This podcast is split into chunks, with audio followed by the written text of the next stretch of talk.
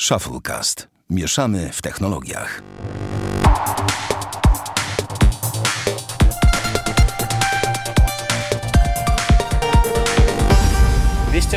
Odcinek ShuffleCast. Witamy serdecznie. Damian Pracz. Dzień dobry. I ja, Sławek Agata. Damianie, powiedz mi, co ty właściwie teraz robisz? Za nagrywanie podcastu, ale no, możesz zdradzić i tak na końcu to wyjdzie. No gram, mój drogi, gram. Powiem to głośno, w Kroniki Martyny grasz, tak? Tak, w Kroniki Martyny. Przepraszam, ale mi to weszło w głowę, więc wiesz, No więc cóż mogę ci powiedzieć w tej sytuacji, no gratulacje, no. No i to dzisiaj... jest pierwsza gra od czasów, no w sumie Assassina w Valhalli, tylko no. Że powiedzmy w początkowym fazie, kiedy faktycznie mam ochotę w to grać, ale ja wiem, że dużo nocy będzie zerwanych.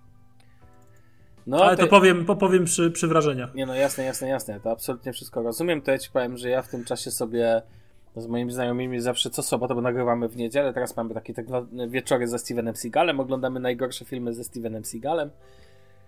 Nie wiem, czy lubię jakiekolwiek. Wczoraj byliśmy Zabójcę Idealnego. Jeżeli byście szukali kontentu, quality content, który jest na dnie dna, ocena na IMDb i Filmwebie oscyluje w granicach 2-3, no to polecam.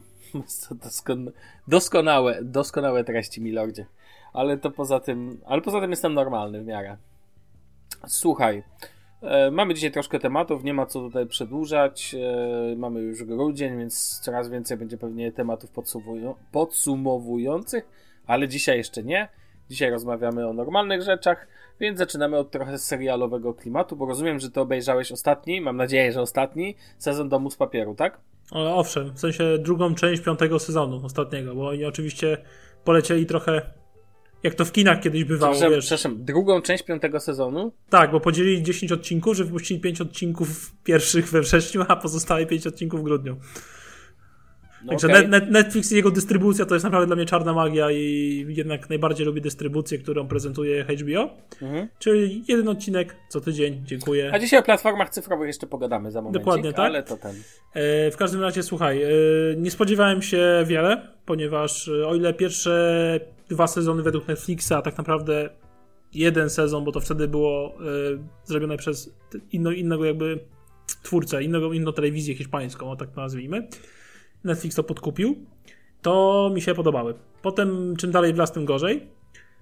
I nie spodziewałem się wiele, ale dostałem więcej niż sądziłem, ponieważ udało im się zgrabnie, na ile można było oczywiście, domknąć tę historię. Na pewno druga część piątego sezonu Domu z Papieru jest lepsza niż pierwsza. Dużo bardziej trzyma się kupy, jest bardziej wciągająca i mniej głupkowata. Ale jeżeli ktoś myśli, że konwencja się zmieniła, absolutnie się nie zmieniła. Dalej jest dokładnie to samo. Okej. No. I to w sumie tyle. Dobra, to ja powiem o serialu, który uważam totalnie niszczy wszystko obecnie.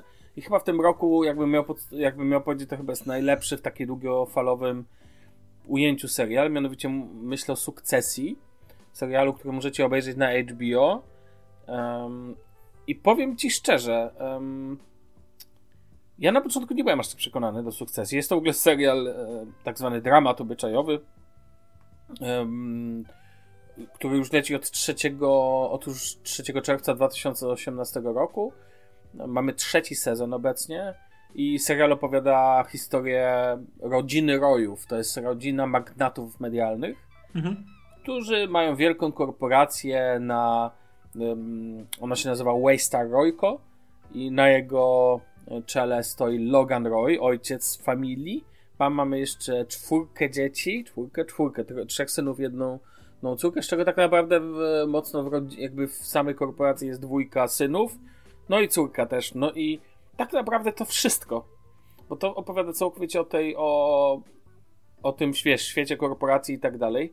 Serial jest mocno gadany, więc Damian, nie dla ciebie na pewno. Akcja opiera się na gadaniu, na emocjach i tak dalej, ale powiem ci szczerze, że emocje tutaj zbudowane są nie do opisania, bo no po prostu dla mnie są jakby w jakiś sposób wyjątkowe. To znaczy co odcinek, jaka jest warstwa dialogowa, jakie tutaj chodzą Tutaj nóż wbijany jest w plecy co 15 minut. Rozumiesz, tu nie masz czasu nawet wręcz, żeby ochłonąć po tym, że ktoś zrobił coś. I to nie jest może jak na Sukces, gdzie co chwilę okazuje się, że ktoś jest synem kogoś w czwartym pokoleniu, ale tutaj, tak bym powiedział, jest właśnie z wbijaniem noży. Nie masz żadnych, oni nie mają żadnych zahamowań wobec siebie, wobec świata, wobec jakby... No, jeden odcinek wystarczy, żeby zrozumieć, jakimi ludźmi są główni bohaterowie, ale też to pokazuje, że dzięki temu doszli do sukcesu. Ja bym nie chciał dojść do sukcesu w taki sposób, ale tutaj tak jest. Nie ma na przykład tu zabijania, typu zlecania morderstw. To nie jest właśnie takie wyprane z takiego braku rzeczywistości, tak, że tu morderstwa na zlecenie i tak dalej. Nie, ale przekupstwo? Proszę cię. Każdego człowieka można kupić. Żebyś stanął na środku na przykład placu i zaszczekał. Ty masz cenę, ja mam cenę, podejrzewam, więc jakby taki Logan Roy powiedział, bo to jest dosłownie taki serial. Rozumiesz, że on jakby ociera się o... Tu nie ma żadnego łamania granic takiego smaku typu, że wobec widza, ale czasami zastanawiasz się, nie wiesz, że on jemu to zrobił, na przykład, rozumiesz? I po prostu to wywołuje takie emocje, że no po prostu dzieje się. A dodatkowo jest świetna gra aktorska.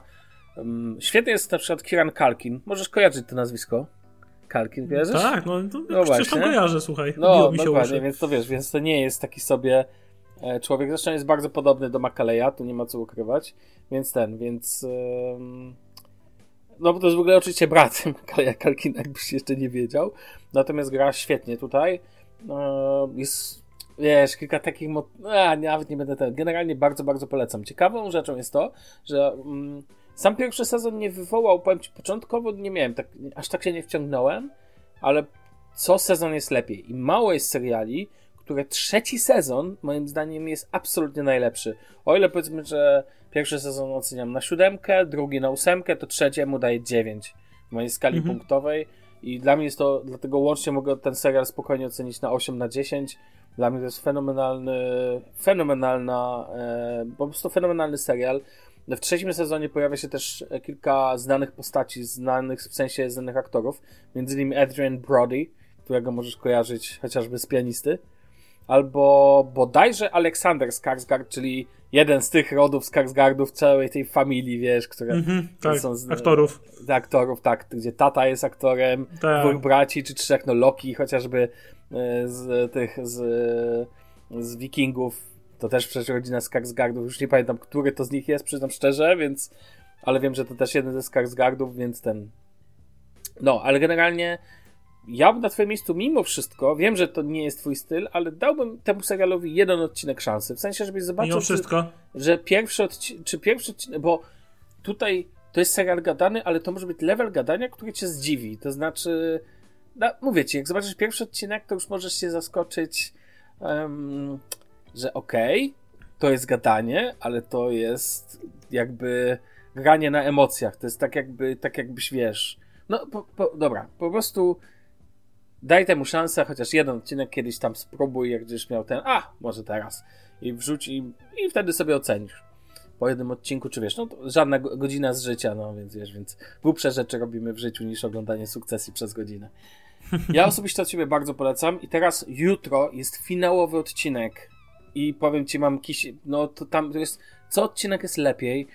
Jeszcze jedno, wiesz co mi się mega podoba? W tym serialu nie ma takiego zamknięcia się w, nie ma takiego, jakby to powiedzieć, zamknięcia się w jednym pomieszczeniu.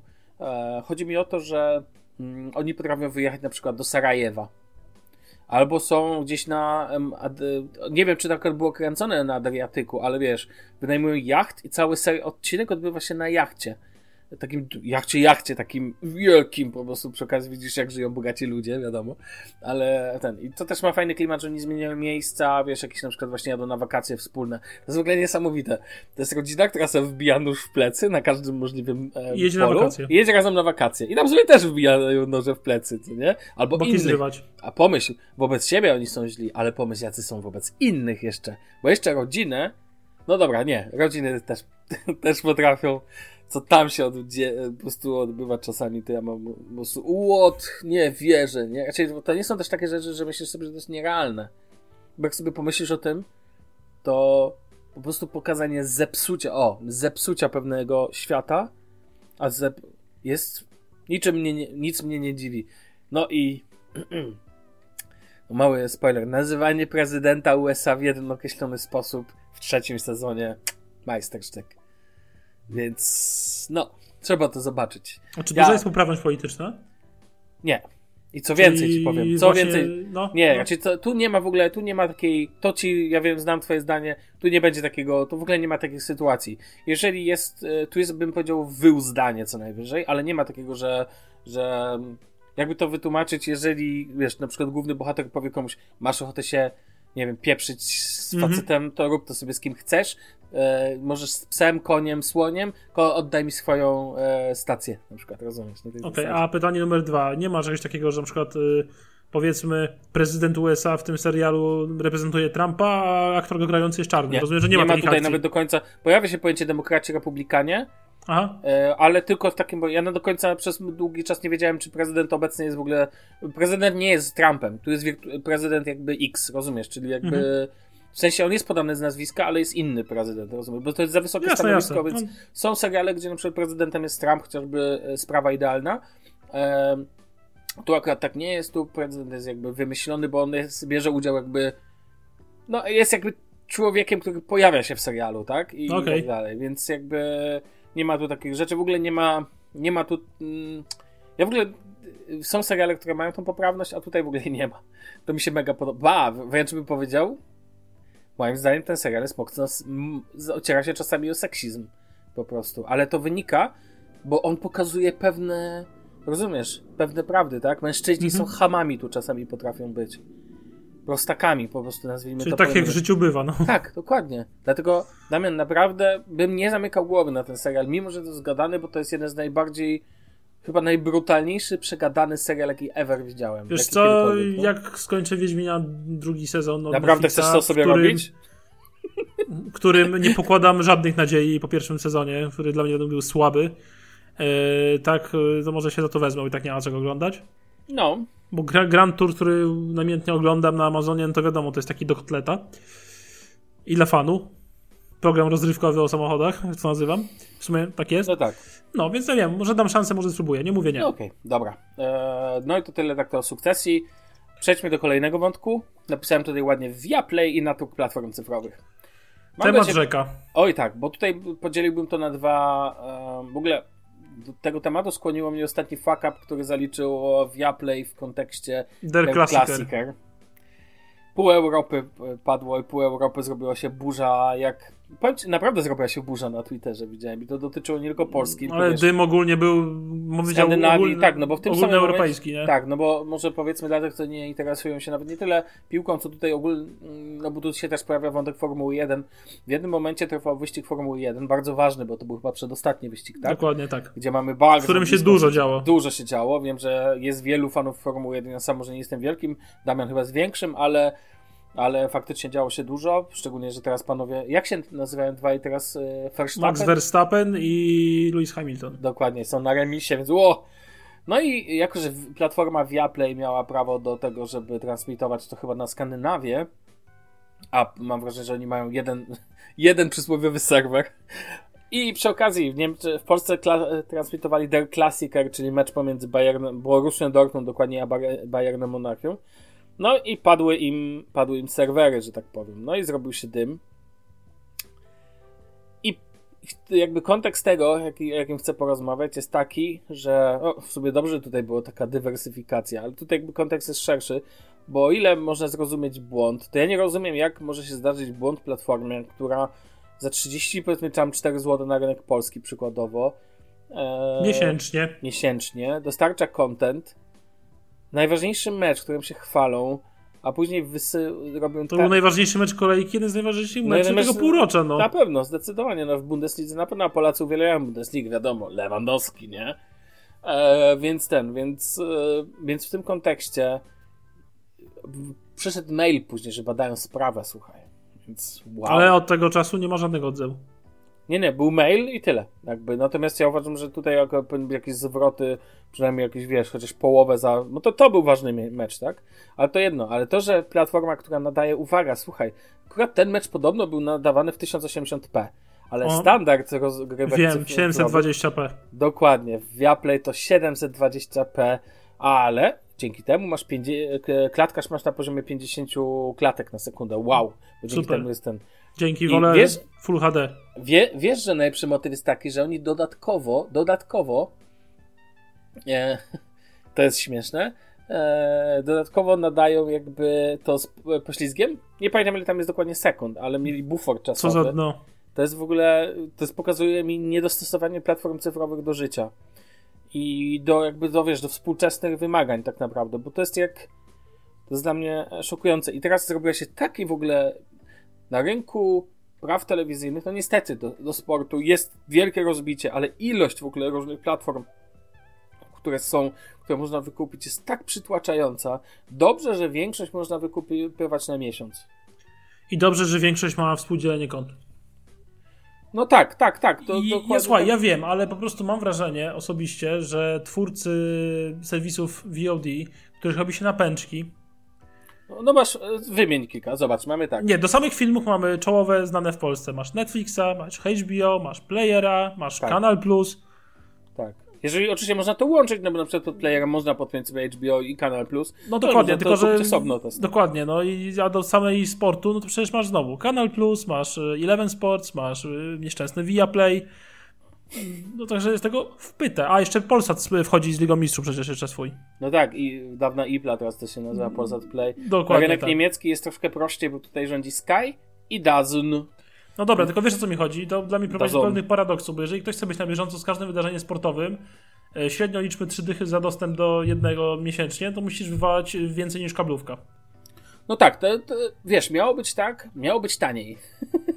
A teraz tak naprawdę wychodzi, że najlepiej kupować to, dosłownie trochę kupujesz UPC, można na niego narzekać i tak dalej. No z cyfrową telewizję, maksymalnym pakietem rzędu 180 zł masz wszystko. Tak, i wtedy po prostu dorzucają ci do pakietu, to tak, ale de facto to już nie tylko inflacja, ale powoduje, że po prostu jest taki rozrzut, jest taki niesamowity rozrzut. Wiesz co, jeszcze jak zaryzykuję tezę, że, znaczy pomijam na przykład serwisy, których u nas nie ma, bo się wysrali na nas, jak Disney Plus na przykład, i który moich pieniędzy nie zobaczy za to, choćbym nie wiem co, choćbym miał kombinować jak koń pod burkę na 17 różnych sposobów, nie zobaczy moich pieniędzy. Mam dostęp, nie będę płacił, dawał VPN, używał VPN-ów i cudował i tak dalej. Mam to w dupie. Nie, ale moment. Dla jasności. Powiem to brutalnie, bo taka jest rzeczywistość. Disney Plus kupujesz w Niemczech, rejestrujesz na niemiecką kartę i używasz w Polsce. Tylko, że w Polsce dalej nie masz napisów do wszystkich filmów, nie? Ale to nie ma znaczenia, bo to jest to samo dotyczy... Damian, ty chyba nie wiesz. To działa tak, że tak samo w Niemczech nie masz napisów do wszystkich, w sensie nie masz polskich napisów. No tak, tylko o to jest chodzi. Niemieckie. No ale dlaczego ja... Nie, dla mnie to jest produkt wybratokowany i tyle w temacie. Tak, zgadzam się z tobą. No, dlatego tak, nie będę na to płacił, choćby się, nie wiem, zesrali, to nie będę za to płacił. I nawet jak wejdę do Polski, to generalnie stwierdzę, że też mam ich w dupie i sobie poradzę inaczej. Mhm. Prawdopodobnie, ale generalnie powiem ci tak. Ja mam też duży problem też z ilością, ale też z jakością, żeby chociaż szła jakaś jakość za tym. A po prostu aplikacje, na przykład HBO Go, który jest po prostu obrosła w legendę, aplikacja Amazonu Prime, która wideo oczywiście, która i tak jest lepsza niż ta od HBO, ale przed do Netflixowi do pięknie dorasta. No ja mam problem na przykład z Apple TV Plus, gdzie napisy potrafią się nie doładowywać, bo nie używam, nie mam zamiaru. Już za dużo tego.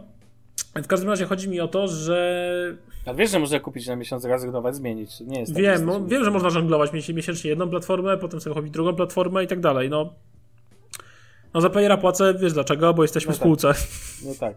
Za Netflixa płacę, no bo wiadomo, grupowo, ale reszty nie widzi mi się. I dochodzi do tego paradoksu, że dzięki VOD dostępowi do sieci miało być to powszechne. Ludzie mieli przestać piracić, a dochodzi do tego paradoksu, że ludzie zaczynają znowu piracić, bo tego jest za dużo. No trochę tak jest, że jakby to... Tylko, że nie ma na to rozwiązania, bo wolny rynek jest wolnym rynkiem. Jest na to rozwiązania. 50 zł na rok, jak Amazon Prime. Nawet 100 bym zapłacił za rok. Miał święty spokój. Naprawdę.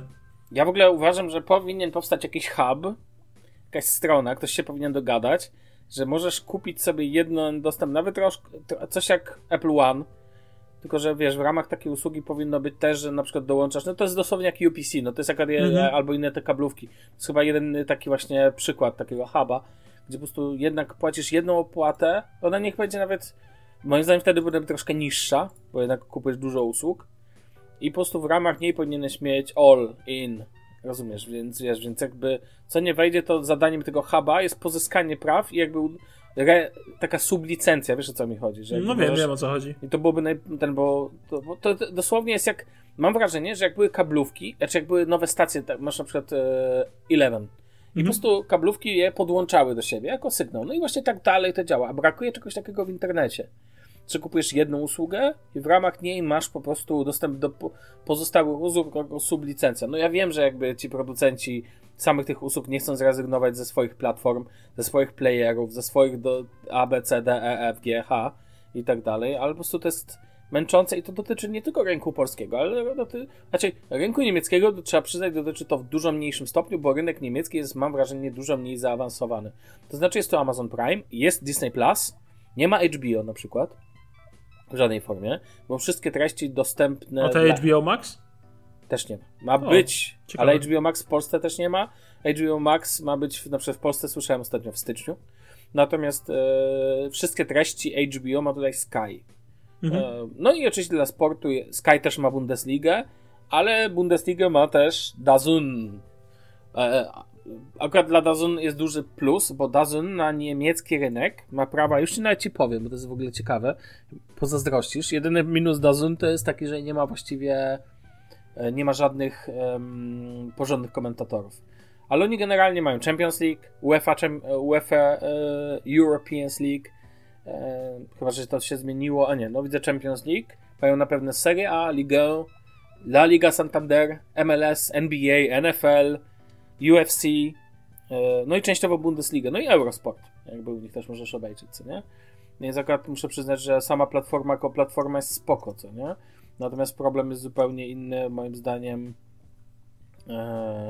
No, Bundesliga jest częściowo, jakby, bo tutaj jest, jakby widzę, że dzielona licencja na pomiędzy Sky a właśnie DAZN. No, ale cena jest spoko, bo to jest tylko 10 euro, więc moim zdaniem... A nie, przepraszam, już podrożało, jest 14 euro. Ale dalej uważam to za rozsądną cenę za taką ilość sportu. Więc wiesz, też masz oczywiście na wszelkie możliwe platformy. Kurczę, nie sprawdzałem jaka jest jakość, ale jestem pewien, że na pewno nie 720p. To jest w ogóle... To jest w ogóle, wiesz, najlepszy patent jest taki, kupujesz sobie platformę, masz telewizor 4K, podpinasz aplikację na Android TV i puszczasz coś w 720p. No przecież, mój Boże, no w sensie jakby to jest... No nie. Okej, słuchaj. To tyle chciałem jeszcze powiedzieć. Możemy chyba lecieć dalej, co nie? No ale tylko ja mówię, no moim zdaniem powinno być tak jak Amazon Prime, 5 dych na rok, dziękuję. Ewentualnie jak Netflix, zrzuta po 13 zł miesięcznie, dziękuję. No nie, ale tak wiesz, Damian, tak pięknie nie jest, że 5 dych na rok i masz wszystkie prawa telewizyjne, no chyba, że... No dobra, ja rozumiem, no, ale w tym momencie, za mało trochę, no. Na przykład patrząc po mnie, ile tego jest, no to ja naprawdę rozważam, żeby olać wszystko, jedyną stałą subskrypcją miesięczną było po prostu Spotify, tyle. I zwyczajnie kupować w danym miesiącu to, gdzie są jakieś ciekawe premiery. Na przykład w grudniu jest Netflix, no to znaczy w sensie Wiedźmin, to kupujemy Netflixa, innym razem, wyjdzie Gra o Tron, tam Ród Smoka, co ma wyjść sobie, no to kupimy sobie HBO, innym razem wyjdzie Władcy Pierścieni do Amazonu, kupię sobie Amazona, nie? I tyle w temacie, no. Tylko zostaje problem dalej ze sportem, tak? Bo jeżeli chcesz, tak jak ja, oglądać jednocześnie Bundesligę, czasem Premier League, Ligę Włoską, do tego jeszcze chcesz oglądać Formułę 1, no to robi ci się problem. Tak, to prawda i dla mnie największym jakby to, że wiesz, że po prostu te różne platformy to jest męczące strasznie, rozbijanie tego na tak wiele platform, bo... Tym bardziej, że tych platform jest coraz więcej, bo tak, ViaPlay nie było, nagle jest. Jak już Eleven wchodził, to już był problem. Ja wiem, że płaczemy nad rzeczą, która wiesz, jakby no, jakby nie masz na to wpływu, ale no cóż, no nie możemy sobie, musimy sobie troszkę popłakać. Dobra, słuchaj, lećmy dalej. Dokładnie. I słuchaj, chciałem powiedzieć o Apple.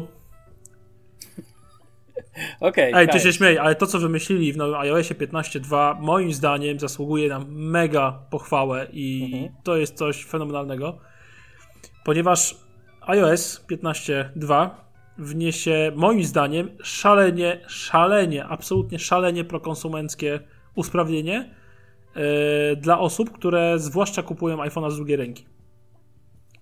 Dlaczego? iOS wyświetli tak zwaną historię napraw i części. Będzie zawierała się w sekcji ustawienia ogólne informacje i będzie tam oczywiście stosowny komunikat, jakie części były wymieniane i uwaga, czy na części oryginalne, czy na zamienniki. I prawdopodobnie ile razy. I jeżeli tak, podział będzie następujący. W iPhone'ie XS 10S, XR 10R lub SE drugiej generacji będzie tylko komunikat o baterii, kiedy została wymieniona i czy oryginał, czy nie. W iPhone'ie 11 lub 12 będzie dotyczyła baterii i wyświetlacza, a w iPhone'ie 13 baterii, wyświetlacza i aparatu. Dlaczego moim zdaniem jest to ważne? Ano dlatego, że dużo Januszy, którzy sprzedają starsze iPhone'y na portalach aukcyjnych, lubi sobie wymienić baterię na nieoryginalną w jakimś iPhone'ie, która potem pokaże mu 100% kondycji, a okaże się jednym wielkim gównem. Okay. Tak samo dużo Januszy lubi sobie wymienić ekran, a nie wszyscy muszą się znać na ekranach i wiedzieć, że dany panel ma troszkę inne kolory i jest nieoryginalny. I moim zdaniem jest to mega dobra zmiana, bo może ukrócić po prostu jakieś takie, wiesz, naciąganie rzeczywistości albo i tyle, no. Coś jak historia pojazdu na nasza Polska. O, poniekąd. Nie, moim zdaniem to świetna zmiana i ja bym sobie życzył takiej zmiany we wszystkich smartfonach, tak, powiem ci więcej, jest. Laptopach, w słuchawkach nawet, czemu nie? Przez jakąś aplikację, no moim zdaniem to jest super. Ja powiem ci więcej, ja uważam, że są takie właśnie plusy iOS-a, gdzie nie rozumiem, czemu Android jest 100 lat za nimi, bo... Kopia zapasowa, dzień dobry. No, kopia zapasowa. Faktyczna żywotność baterii. Jak sprawdzić ją na Androidzie? Musisz instalować zewnętrzne aplikacje i to też instalujesz aku baterii, która zaśmieca ci przy okazji system dodatkowo, tak? I tak dalej. No, dla mnie to jest absurdalne. Takie informacje po prostu powinny być podane. No i tu masz kolejny przykład, tak? Możliwość podania informacji diagnostycznych.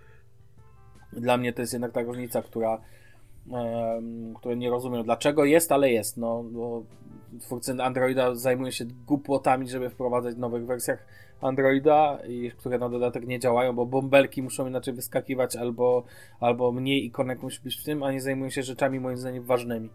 A to jest rzecz ważna. Dokładnie. Po ogóle co ciekawe, historia naprawy będzie przypisana do numeru seryjnego iPhone'a, co jakby jest równoznaczne z tym, że nie da rady jej wymazać, nawet przywracając ustawienia fabryczne.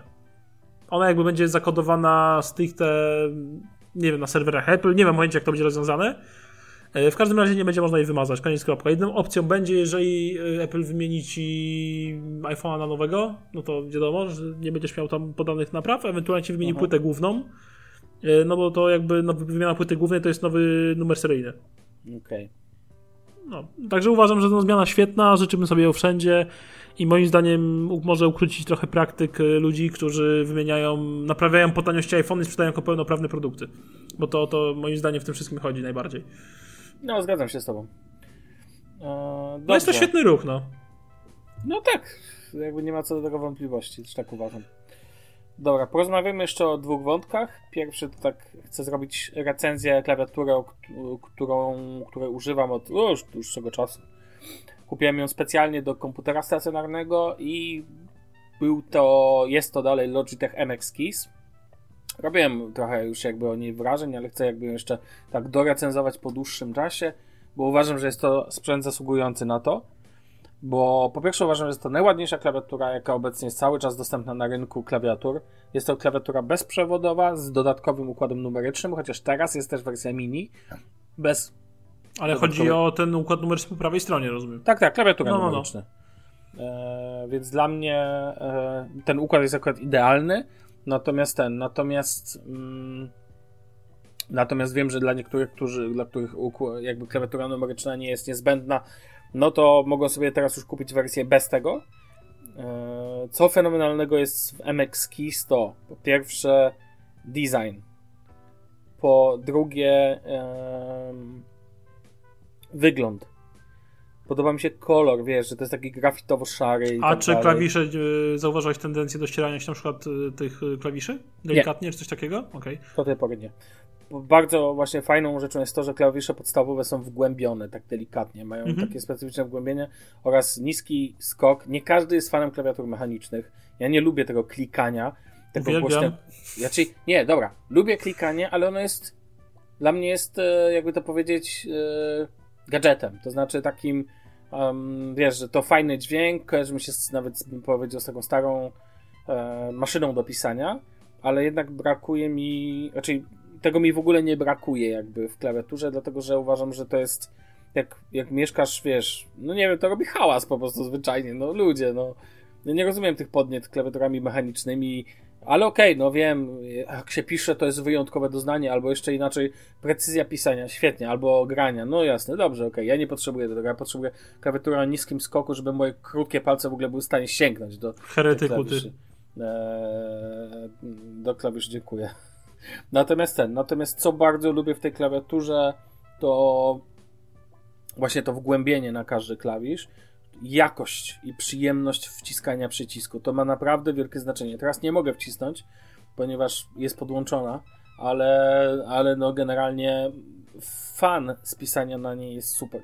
Jest leciutko podniesiona, ale jest de facto minimalistyczna, bo jest jakby nie ustawiona na w stałej pozycji, tak? Jakby tu nie ma żadnego podnośnika dodatkowego, jakichś nóżek, które możesz wyciągnąć. Ona po prostu ma tu, gdzie ma jakby jest lekko podniesiona, to ma akumulator po prostu w tej części, co nie? I dzięki temu jest jest leciutko tylko do góry, ale nie jest jakoś tam, wiesz, nie jest bardzo, że tak powiem, wygodna w użyciu. Kolejna rzecz to górny pasek przycisków funkcyjnych, efekt tak zwanych, nie ma tych wgłębień i to dobrze, bo dzięki temu jakby wiesz też, które klawisze wciskasz dodatkowo, jakby jest to wsparcie. Masz dodatkowe kilka klawiszy takich jak blokada, powiem ci czego jej brakuje, co bym chciał w niej mieć, odcisk palca. To byłoby super, gdyby miała, wiesz, jakby jeszcze wbudowany, połączony z Windows Hello, no ale nie wiem, czy jest to możliwe. Klawiatura jest klawiaturą oczywiście bezprzewodową, z podświetleniem. Co ważne, podświetlenie możesz ustawić na 3 stopniach, jeżeli dobrze pamiętam, tak. I jest to podświetlenie oparte o czujniki, które powodują, że jak masz ręce nad klawiaturą, to on w tym momencie włącza podświetlenie, jak ręce nie są nad klawiaturą, to on to podświetlenie wyłącza. I to jest świetne, bo dzięki temu oszczędzasz baterię, natomiast masz możliwość tego, że ona i tak się podświetla wieczorem. Więc to wystarczy na około 2 tygodnie, powiedzmy. A czy zauważyłeś degradację baterii po roku? Nie zauważyłem, powiem ci, właśnie jakoś nic specjalnego. Zresztą no, na tyle długo wystarcza, że wiesz, jakby, że totalnie, to ja nie ładuję za często jej tak naprawdę. Ładowałem może 6 razy, może trochę więcej, więc wiesz, więc jakby to jest takie, że w ogóle to nie jest męczące. Ja w ogóle mam tutaj pociągnięty kabel od dołu, bo wyjście jest USB-C. I to jest dość proste, możesz ją po prostu podpinasz do gniazdka i tyle, jakby sobie się ładuje. Jest też przycisk fizyczny, który pozwala ci klawiaturę wyłączyć. Więc wyłączyć, włączyć, to jest jedyny przycisk, raczej przestawka taka fizyczna, która pozwala ci poza samą klawiaturą coś tego działać. Problemy po dłuższym czasie. Ma ta klawiatura jeden problem po dłuższym czasie, mianowicie zdarza jej się, że następuje multi-wcisk. Co to znaczy? Naciskam jeden raz, a ona nagle świruje i wciska wielokrotnie ten sam przycisk. Ale to się dzieje tylko z przyciskiem zgłośnij ścisz, tylko z tymi przyciskami, jakby, i po prostu wtedy nagle system idzie na sam top głośności, albo ona wycisza się. Zależnie, który przycisk wcisnąłem ostatni. Ale jest na to proste rozwiązanie. Wiesz co wtedy robię? Włączam, wyłączam. W sensie to natychmiast resetuję ustawienie. W sensie wyłączam, włączam, 3 sekundy naprawione. Więc jest to tak jakby, wiesz, to nie jest problem, który w ogóle mi zajmuje głowę nie ma w ogóle z tym problemu. Na początku nie do końca pasował mi też całkowicie tu układ klawiszy, no ale ręce się przyzwyczajają, pamięć mięśniowa się tworzy, więc już jakby zupełnie ta krótsza spacja nie jest dla mnie problemem. Żałuję też, że zamiast przycisku, zamiast ikonki start, w sensie zamiast ikonki Windows jest napisane start, no ale cóż, to w ogóle jest klawiatura multisystemowa, to znaczy ma oznaczenie Command i Alt jednocześnie na jednym przycisku. Ciekawe. Ma oznaczenia właśnie Opt i Control i wiesz, jakby, więc masz to też w ten sposób pokazane. No ten krótki lewy shift jest troszkę problemem, ale to jest dla mnie naprawdę drobiazg. Na początku było bardziej męczące, może. Co dalej? Możesz ją podpiąć do 3 urządzeń.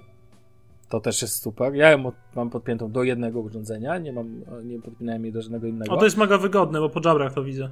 Dokładnie, tak. Tam masz też możesz do 2 urządzeń podpiąć żabry, faktycznie. Musimy kiedyś powiedzieć, jak to się robi. Bo wbrew pozorom to nie jest oczywista oczywistość. Trzeba szukać informacji w sieci w ogóle. Jak podpiąć do żabry 75 TLI do drugiego urządzenia. Natomiast wracając do klawiatury, ja mam ją w układzie QWERTY, specjalnie kupiłem w Polsce ją. Natomiast, bo w Niemczech jest tylko w układzie QWERTZ.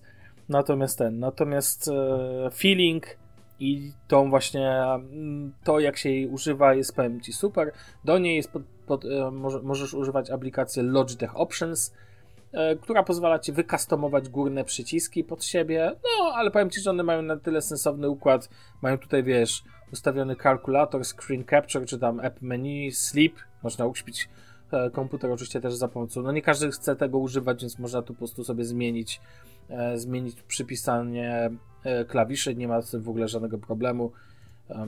No i powiem Ci szczerze, że to wiesz, to jest ten easy switch pomiędzy urządzeniami. Ja wprawdzie, tak jak mówię, tego nie używam, ale fajnie, że jest między 3 urządzeniami, tam sobie Androida też możesz podpiąć. Aplikacja Logitech Options oczywiście pokazuje Ci też status baterii, więc też z tym nie ma w ogóle problemu.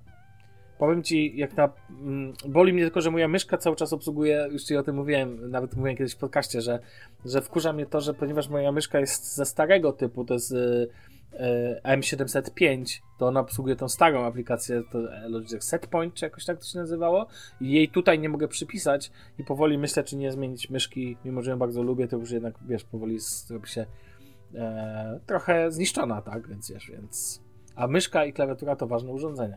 Tak, I co, będziesz wchodził w MX Master? Tak, bo wtedy chciałbym mieć to wszystko pod jednym jakby oprogramowaniem, co nie? Ale to na spokojnie. W ogóle mi się z tym nie śpieszy. To jest jakby nie jest temat, że muszę mieć go teraz. Tak czy owak, jeżeli byście szukali klawiatury, która obsługiwałaby, ma też klawiaturę numeryczną i byłaby bezprzewodowa i jest ładna i trzyma długo i pasuje zarówno do urządzeń Apple, jak i urządzeń Windows, to uważam, że jest to świetny wybór. Naprawdę, jest to jedna z najlepszych klawiatur, jak miałem ever. I no, i tyle, więc MX Keys jak najbardziej na plus. Polecam bardzo. Rzekłeś. Dobra. To tyle ode mnie. To przejdźmy do creme de la creme tego odcinka. Tak, Kroniki Martyny. Ale dobra. Nie bluźnij. Myrtany. Gothic, tak? Nie, to jest... Nie, źle powiedziałeś. To jest Kroniki Myrtany, Archolos. Ale to jest Gothic. To jest generalnie mod do Gothica 2, zrobiony przez fanów. Ile fanów kosztuje? Poczekaj. Z profesjonalnym dubbingiem, z profesjonalnymi aktorami, przynajmniej po części, który przynosi nas w dzieje przed wydarzeniami z Gothica 1 i 2 na tytułową wyspę Archolos, bo 1 i 2 działa się na Kornis. Czyli to jest też wyspa pod władaniem, której jest król Robert II, czyli władca Myrtany. Tak trochę historii. I ten mod był bardzo wyczekiwany, ponieważ no jest w pełni zgodny z jakby sagą Gotika, z tym powiedzmy całą tą nazwijmy to religią. No nawiązuje w dużym stopniu do postaci, których możemy spotkać w świecie Gotika 1 i 2.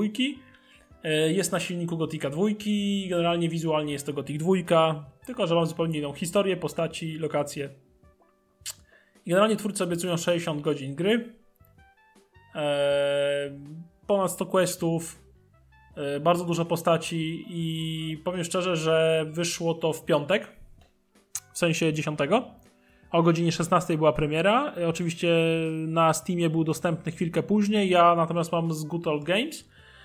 Dlaczegoż? Ponieważ żeby to pobrać za darmo, trzeba mieć Gotika 2, Noc Kruka w swoich grach, jakby zakupionego.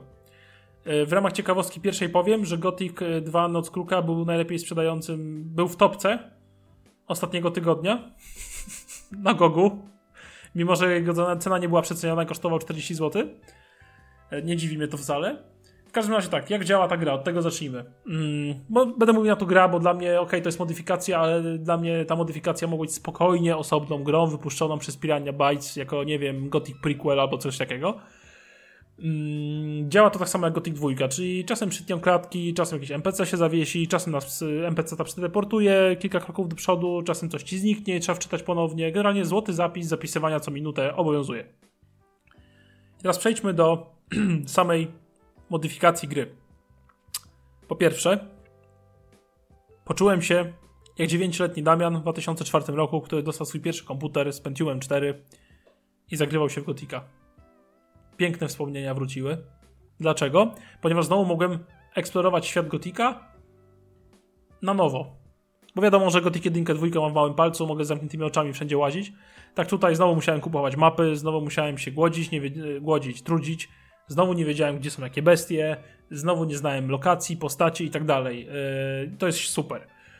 No po prostu genialne. 2. Muzyka. Muzyka jest absolutnie fenomenalna. Jak na Gotika przystało, muzyka jest genialna, dlatego głównie, iż są to przerobione motywy z Gotika 1 i 2.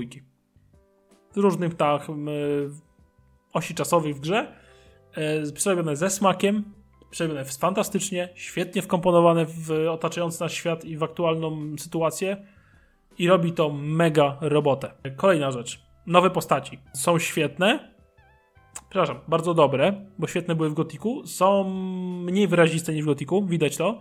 Dialogi też są mniej wyraziste, są mniej takie ostentacyjne, mniej teatralne, ale cały dubbing jest wykonany naprawdę dobrze i moim zdaniem nie jest tak fajnie akcentowany i nie ma tyle emocji co w Gotiku 1 i 2, aczkolwiek spokojnie mógłby to być dubbing do po prostu osobnej gry, nie mam z tym żadnego problemu.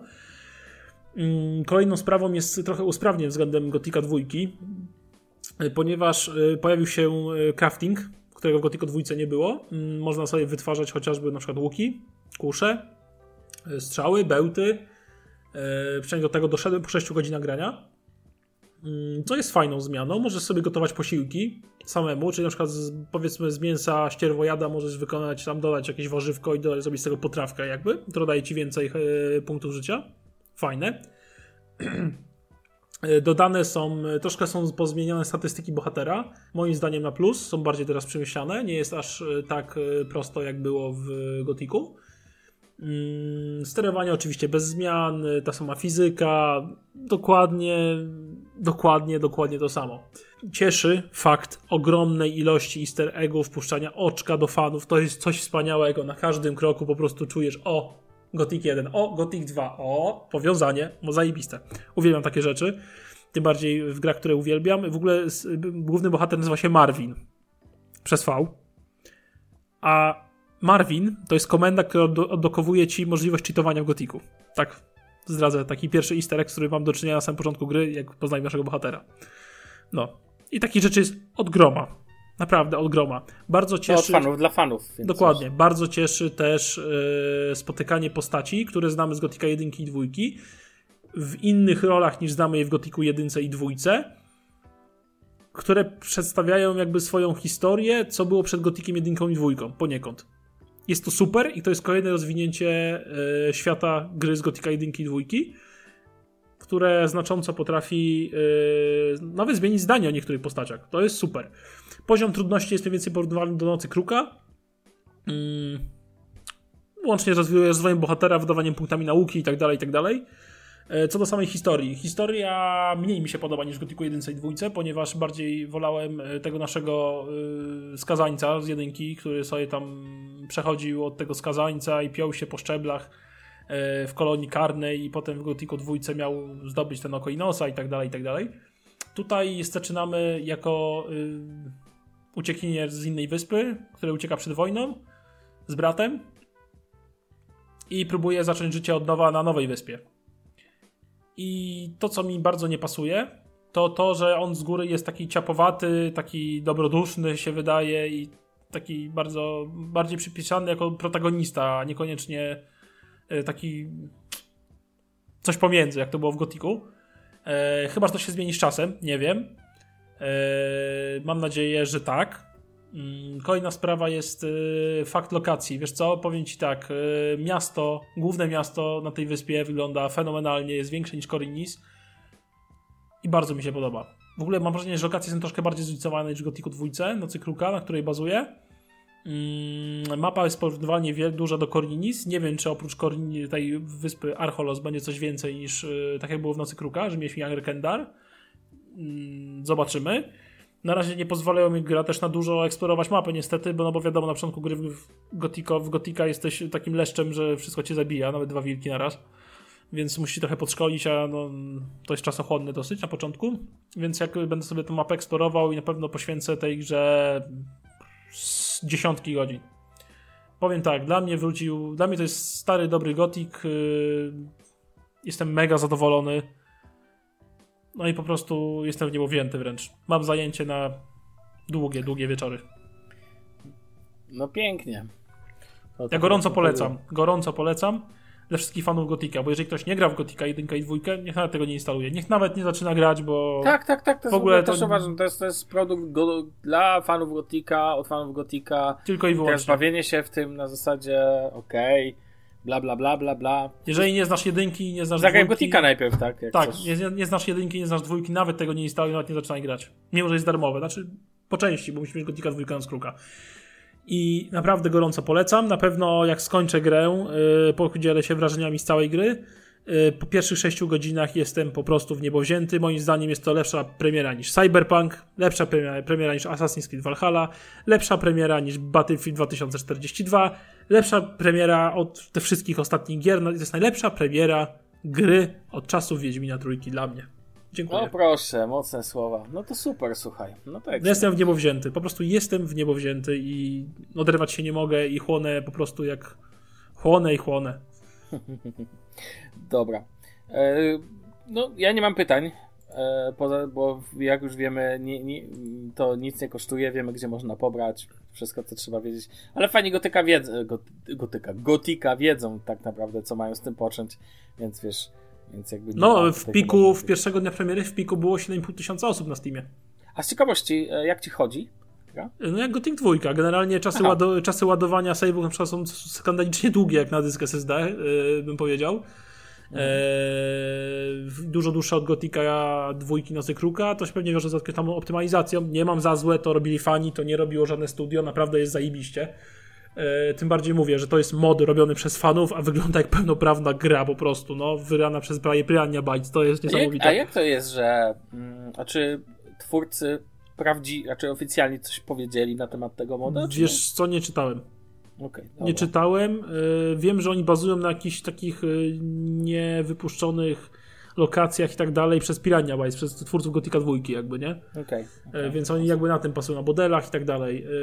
No i co mogę ci powiedzieć? Ocena obecnie na Steamie to jest 97% łapy w górę, powiedzmy, że tak powiem, na 100. No to porządnie. Naprawdę jest zrobione to dobrze, czy lepiej od Gotika? Nie, ale na tyle dobrze, że naprawdę mogło być coś spokojnie jako Gothic prequel i dalej byłbym bardzo zadowolony. A jak na moda, to jestem zachwycony. Okej. No dobra, słuchaj, no to ja myślę, że możemy kończyć na dzisiaj. Fajnie, że ty jesteś teraz wyłączony z użycia przez dłuższy czas, więc... Tak, więc jak nie będzie odcinka, to nie miejcie mi za złe. Tak, to już wiemy czemu najwyżej. Drodzy słuchacze, my słyszymy się w kolejnym odcinku już za jakiś czas. Jeżeli chcecie nas recenzować, proszę bardzo, możecie nas recenzować sobie na Apple Podcast chociażby. Jeżeli chcecie nas słuchać, to możecie słuchać chyba w każdym dowolnym momencie, miejscu i tak dalej. Szczególnie polecamy Pocket Cast. Dokładnie. Google Podcast nie polecamy.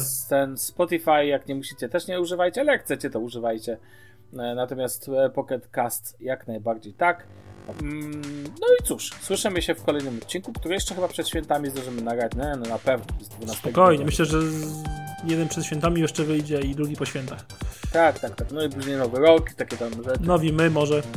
Kto wie. Drodzy słuchacze, słyszymy się w kolejnym odcinku. Na razie trzymajcie się, cześć. Cześć.